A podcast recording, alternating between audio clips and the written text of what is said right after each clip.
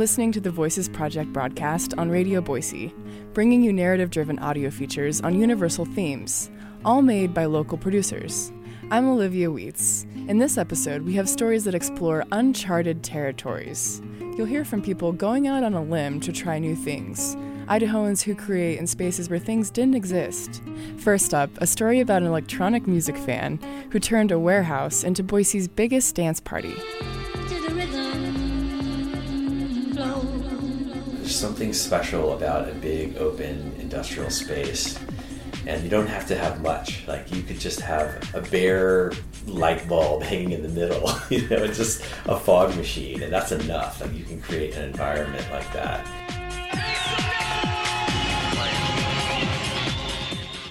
I'm Dave Foster. I live in Boise, Idaho. I moved here in 1993, and when I did, I was very much into electronic music and all night dance parties that at the time we called raves. Injected with a poison. Dave grew up in Jacksonville, Florida. In the mid 80s, he went off to college in Providence, Rhode Island, where he was introduced to two big influences electronic dance music and performance art. There's all these warehouses there, like old and old factories uh, just I just met a lot of, of people that were interested in, in doing creative things in the underground. In 1993, Dave's employer sent him to Boise for what he thought would be a temporary assignment. I got here and uh, turned on uh, KBSU, and the punk show Mutant Pop was playing. And I'm like, oh man, the Northwest, like this is great. Uh, you know, they'd already been doing a bunch of dance parties at the Crazy Horse uh, so I thought, okay, let's try to do something really big. His big idea? Throw a warehouse party like the ones he'd experienced in Providence. In the spring of 94, he and his friends printed up flyers to advertise their first Boise rave. The first one, the theme was bliss.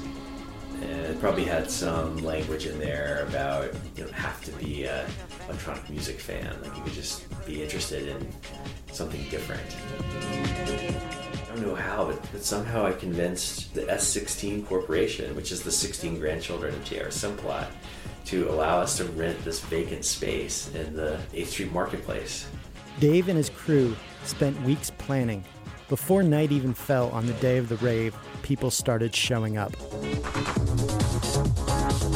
People were dressed up either in drag or club kid clothes, people in all black big big range. There's people all over the place, like hanging over rafters and stuff. The lineup for the evening included DJs playing house music, but also a few live bands playing noisy electronic and industrial music. There's a band called Wirehead. They were very edgy because they addressed a lot of issues about war and technology and surveillance military industrialization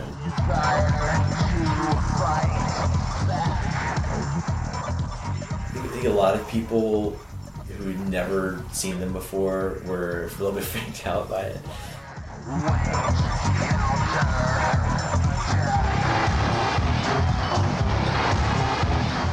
But at the time, I think maybe there's maybe a little bit more openness to having a live performance. Soon enough, the crowd was into it.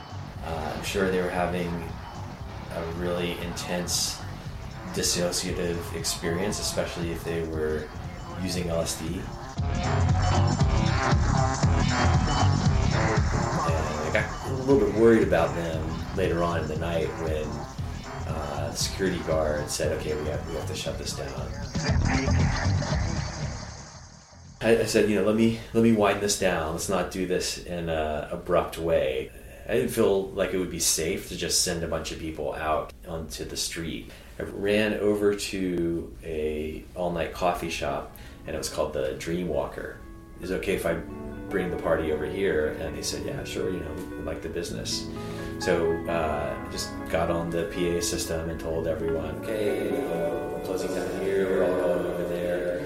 And like, a lot of people, it's probably like 75 people, all went over to the Dream Walker. DJs hauled all the equipment over and just kept going uh, until dawn.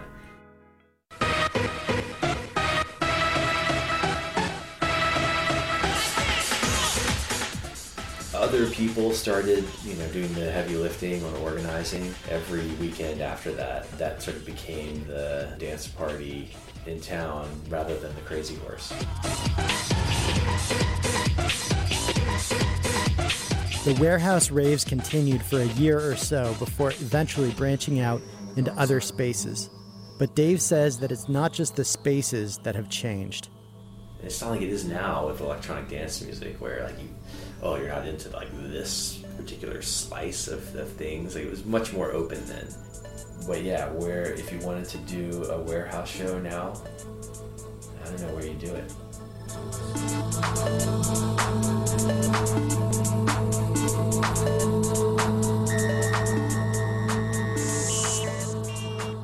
This piece was written and produced by Carl B. for Radio Boise's Voices Project. Special thanks to Dave Foster, Jake Height, and to Mike Grenz of Wirehead for the use of his music. Original guitar music by Speedy Gray. Additional music is from the 1994 Party Zone Techno Megamix.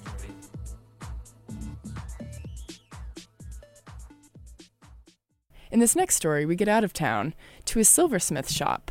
This time, the creative instigators are cowboy artists. Many are self taught, but recently, a group of them took a rare opportunity to learn from some masters at a workshop organized by the Idaho Commission on the Arts. We're at Dave Alderson's shop, just outside of Twin Falls. The noise you hear is coming from a lathe. It's the silversmith's version of a pottery wheel. Trying to even the shape out right now, so then it'll be uh, laid flat up against this form. The form Dave's referring to is a piece of wood that's shaped like a light bulb. He uses a metal tool to push the silver around the wood as it spins.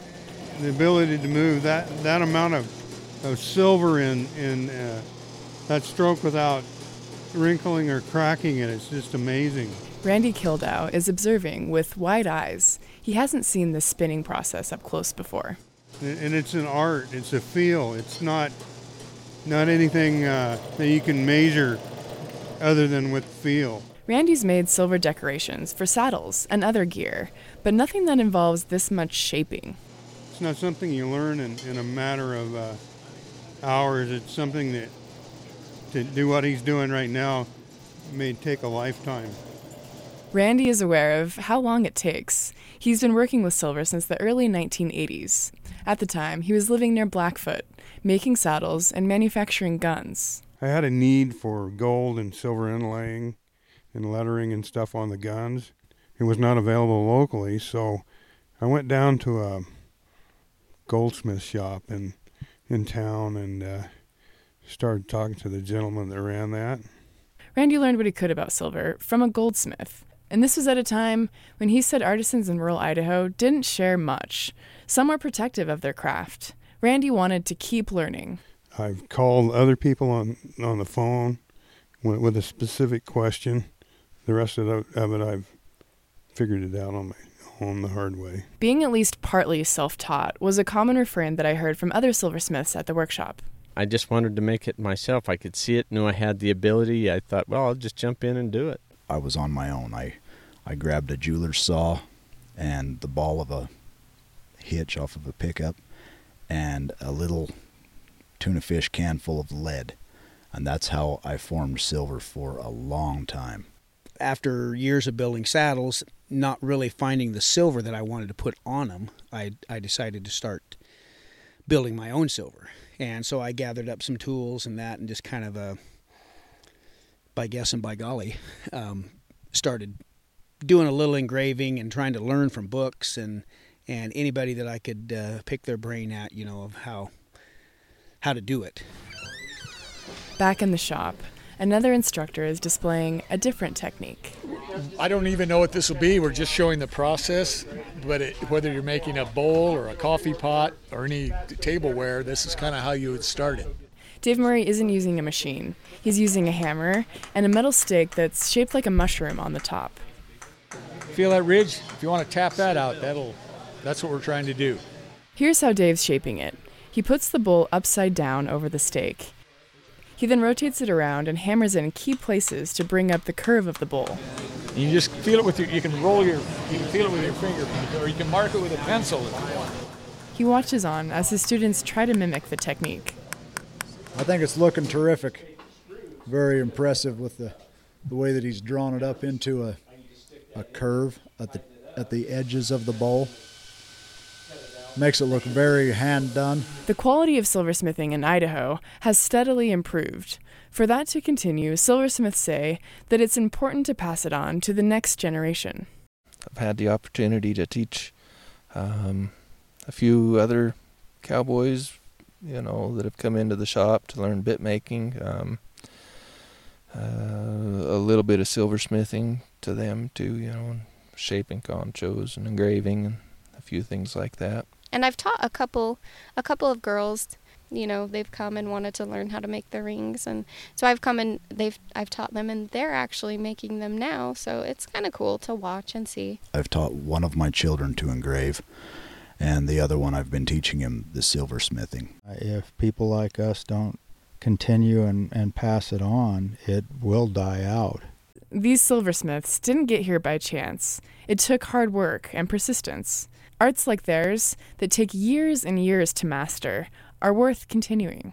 In this piece, you heard from silversmiths who attended a workshop in July organized by the Idaho Commission on the Arts. Among them are Randy Kildow, Greg McDonald, Scott Hall, Jeff Miner, Chris Cheney, Annie Wingsgard, Casey Backus. This was produced by Olivia Weitz with support from the Idaho Commission on the Arts.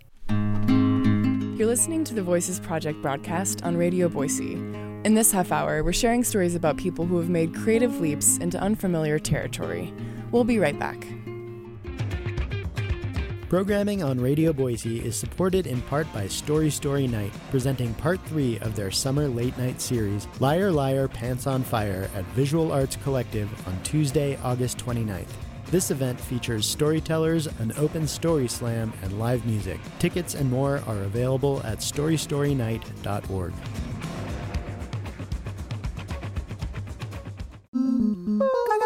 I'm Stephanie Coyle, host of Mother's Ruin, every Thursday from noon to 3 on Radio Boise. In case you think by the title you're going to spend three hours being lectured to or told to eat your peas, the answer is yes. If those things could be equated to being entertained with cuts from up and coming bands, smatterings of historical gems, and heady soul, along with some guilty pleasures. I'll also bring to the program visits from musical guests and interviews with the movers and shakers who make Boise such a great place to live. That's Mother's Ruin, every Thursday on KRBX. It's like an advance on your allowance, every week, all year.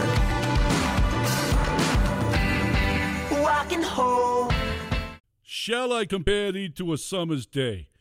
And Thou art more lovely and more temperate. still is sitting, Rough winds is do shake the the darling buds of May, just and summer my leaf hath all His eyes have a the seeming of a demon that is trained. I do not do, do not Cuerpo do de in mujer, white, blancas con barely niños, daring like a luz, foot, en for su 30 llama, years. mortal la Polar and luz, white, Rough barely winds do daring to shake the breathe. darling Soy buds of May, pálida, and doliente, summer leaf hath all too short a day. We make sense of all the lines out there. The Poetry Show, with me, your host, Daphne Stanford. Every Sunday afternoon at 5 p.m. on Radio Boise. In case you're just joining us, you're listening to the Voices Project broadcast. Before you hear the final story, we're going to turn to the streets of Boise. In July, our producers asked the public some questions that they wanted some answers to. On a hot Saturday afternoon in July, I walked up Capitol Boulevard from the river toward downtown, asking people about the challenges in their work and what they wish others knew about the job they do. My name's uh, Ariane, and I'm a circulation department specialist, which basically means I work the front counter. I think I want them to know how involved we are in the community, how much we care about the community here. Marcus Bonilla, Reel Foods Fish Market, Oyster Bar, and now sushi. We can actually educate you about the fish, tell you about how to cook it, and actually give you recipes to make it a whole lot easier for you to actually enjoy the fish that you buy because a lot of people don't know how to cook it or they're scared. My name's Larissa Wallace. I work at Long Drop um, Cider Company and I work as like a bartender at the tasting room. Well, when it is really full and there's lots of people in here, it's really nice to interact with everybody in the community. Some ciders can take like two weeks to make, but then some ciders take like a month or two to like prep and things like that. So a lot of the behind the scenes stuff is like really important, but no one really gets to see it when they come in here, I guess. I'm Emily Morgan. I'm an Idaho Core coach, um, and I work for through the State Department of Education doing professional development for teachers. So growing everybody from where they are when they come to you. Um, which is much like a classroom is, where you have 30 people sitting in front of you that all need to learn something and they're all starting at a different place. So, how do you get them to the next spot they need to be while addressing everybody's needs? My name is Marlene Lords, and I work at Tony's Pizzeria, and I'm a server, accommodating all kinds of people. You know, uh, trying to make everybody happy when it's kind of a hard, hard job to do that. But servers work harder than they think. Um, my name is Kaylee Johnson. I'm a hairstylist and I work at the studio in downtown Boise. One thing I wish people knew about our job was that we don't have magic wands that zap your hair into like beauty. It takes time and money and patience. How people react to um, when you just do something amazing and you took all that time and you're they're impressed with your artwork on themselves and um, just just making people feel really pretty and beautiful. That's the best part. This piece was produced by Jim Fredrickson for Radio Boise's Voices Project. There's a lot of talk about what you hope to achieve, but what are you actually doing to accomplish those plans? We want to acknowledge those who take action and say to them, Right on, man. So we ask people, What are you just beginning? What am I just beginning? Well, I always think of books when it comes to that, that I'm just beginning books, but I couldn't tell you which one it is because I'm just beginning hundreds of them right now. I just started doing photography for Story Story Late Night. Oh. Yeah. So I usually do product photography and like take pictures of bread at the bakery. But now I'm taking pictures of real life humans. I guess you could say I'm just beginning my research project. I'm a graduate student, and so I work on biomaterial sorts of things, and you know, for various reasons, it hadn't come together yet, and now it is. So that's cool.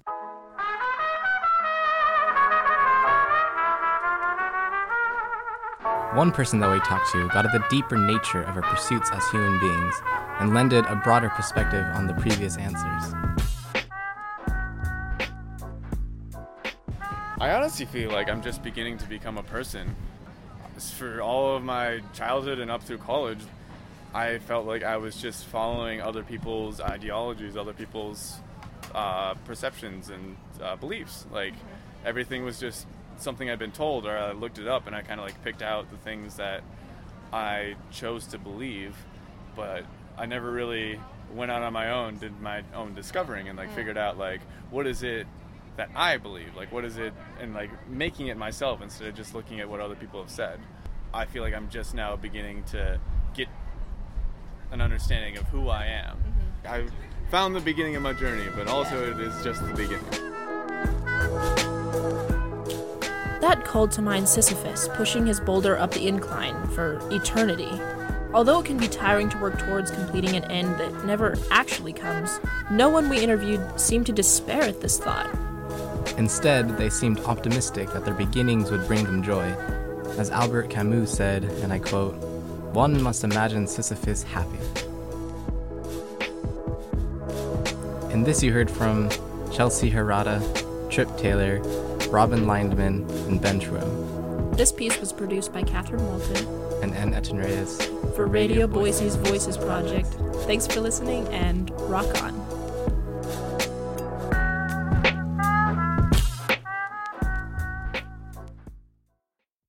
Terrifying. Mashy. Slobbery. Fantastic. It made me melt. Silly. Sloppy. What do all of these unrelated words have in common? Well, they describe the exact same thing. This is Tara Brandenburg for KRBX 89.9 Radio Boise, and I interviewed eight people My name's Seth. Wayne. Shelby. Blaine. Brittany. Simone. Oz. and asked them all the same question. How old were you when you had your first kiss? Oh god. um, first real kiss. Eight. And interestingly enough, every person described a completely different experience. Whereas some first kisses were cute and romantic, Kiss me, you fool! We were at the top of Highland View, and it rained for a minute, and then, uh, I don't know, I just went in for a kiss. Just felt like the right time. And it's funny because that hill's gone now. Actually, they just actually bulldozed it to make a subdivision. So it's kind of funny driving by there and thinking like my first kiss is somewhere 20 feet in the air. Other first kisses were more like a schoolyard game. It was grade school, and these girls would play this game. They would try to capture the boys, and then they would lead one boy to the middle, and then this one girl would kiss you. It was at recess, and we were laying down in the grass. Yep, and it was a kid that kissed me right under the table, and then I ran away. I was riding home from school on the bus, and there was a neighbor gal that rode the bus, and she came up to me and she kissed me. And the rest of the kisses, well, they can best be described as awkward high school moment? Um, I was at a high school dance and I was had been dating this guy for like a week. I was like 16 and he went in to kiss me and I'd never kissed anybody and I kind of just like turned my face a little bit and he kind of like ate my face.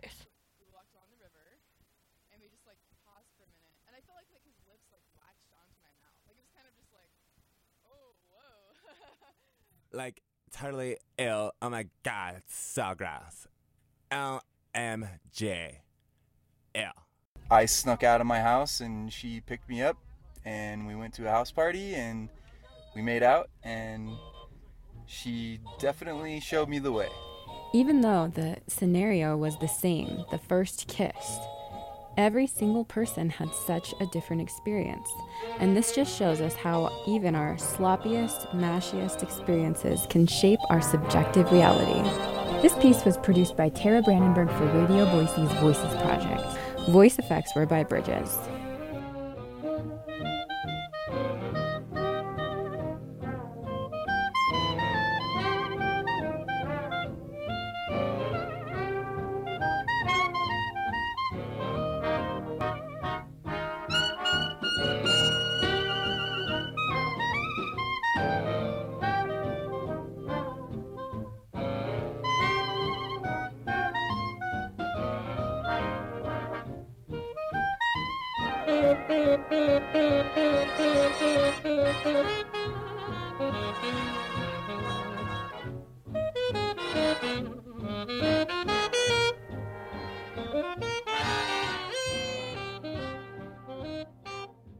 Now it's time for our final piece.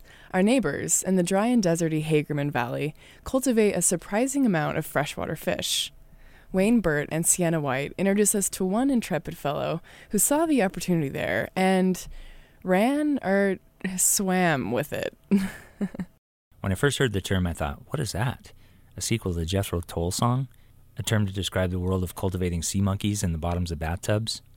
Ultimately, I asked my fellow reporter, Sienna White, as we drove to the Hagerman Valley. Can you explain aquaculture a little bit? Yeah, they're growing catfish and tilapia out in the hot spring water. It's not just people that hang out at swimming pools. no, poolside culture. oh, poolside. Yeah, I got the two confused. Enter Leo Ray. Leo speaks with a bit of a drawl, which makes sense considering he was born and raised in Oklahoma. How does someone from Oklahoma find himself operating a fish farm in the Hagerman Valley? Keyword catfish. Went to college at the University of Oklahoma. I was taking invertebrate zoology, and uh, professor got a research grant to study the feasibility of raising catfish on a farm. It was the first research money on catfish, and the catfish industry developed as a result of the research. Uh, I uh, I built a catfish farm first, and everybody thought I was crazy. to think you could raise catfish in Idaho, why aren't you raising trout? That beautiful trout instead of an ugly old catfish. Yeah, the noble creature. And then in a few re- a few years, they realized I was getting more money for my catfish than they were getting for their trout. Was it a soft spot for the ugly catfish, for the underdog? Not really. It was business, and it didn't stop there. And uh, I've been here about three years, and the Imperial Irrigation District came to me and wanted to know if I would grow tilapia for them so they could stock them in the canals to eat the moss in the canals. Oh. So four or five years, I sold them a bunch of tilapia every year. Mm-hmm. Uh, I think I was the first one in the United States to grow tilapia. Despite being the smallest fish processor in the valley, Leo's a folk hero of sorts. Someone who understands that giving back to the place you live keeps local economies strong. Because he's seen how it can go otherwise. In my lifetime, the biggest change that I have seen is the disappearance of small business. And an awful lot of that is government policy. Sure. Not intended to run the small business out, but big business has the political clout. Walmart says when they move in, they'll put 16 businesses out of town business. And the first Walmart in the Magic Valley was in Jerome. And downtown Jerome dried up. Walmart could take care of every business that was down there. Leo's been around in the valley since 1973, growing his business and trying various species, including alligators. I was looking for a garbage disposal. And the problem with it is alligators get West Nile virus, and it can live in the meat Yeah. after it's been frozen. Yeah. So Oh my. that's the reason we quit eating alligators. One thing for certain touring the valley and the various facets of Leo's fish processing operation, from the two off site facilities for hatchlings to the concrete raceways thick with sturgeon to the high pressure fish meal production plant under construction, you see why this is a place to invest in. Plus, Water has a romance to it. Leo's been here for over 40 years, proving when it comes to even invertebrates, it takes a lot of backbone to raise anything. Oh. It is full of fish. Those are giant fish right there. Produced by Wayne Burt, Tara Brandenburg, and Sienna White for Radio Boise. You've been listening to the Voices Project broadcast on Radio Boise, a program bringing you narrative driven audio features on universal themes, all created by local producers. To listen to these pieces again, visit Radio Boise's SoundCloud page online. I'm Olivia Weitz. Thanks for tuning in. Music in this broadcast is Schmaltz by Jazzar and Springish by Gillicuddy.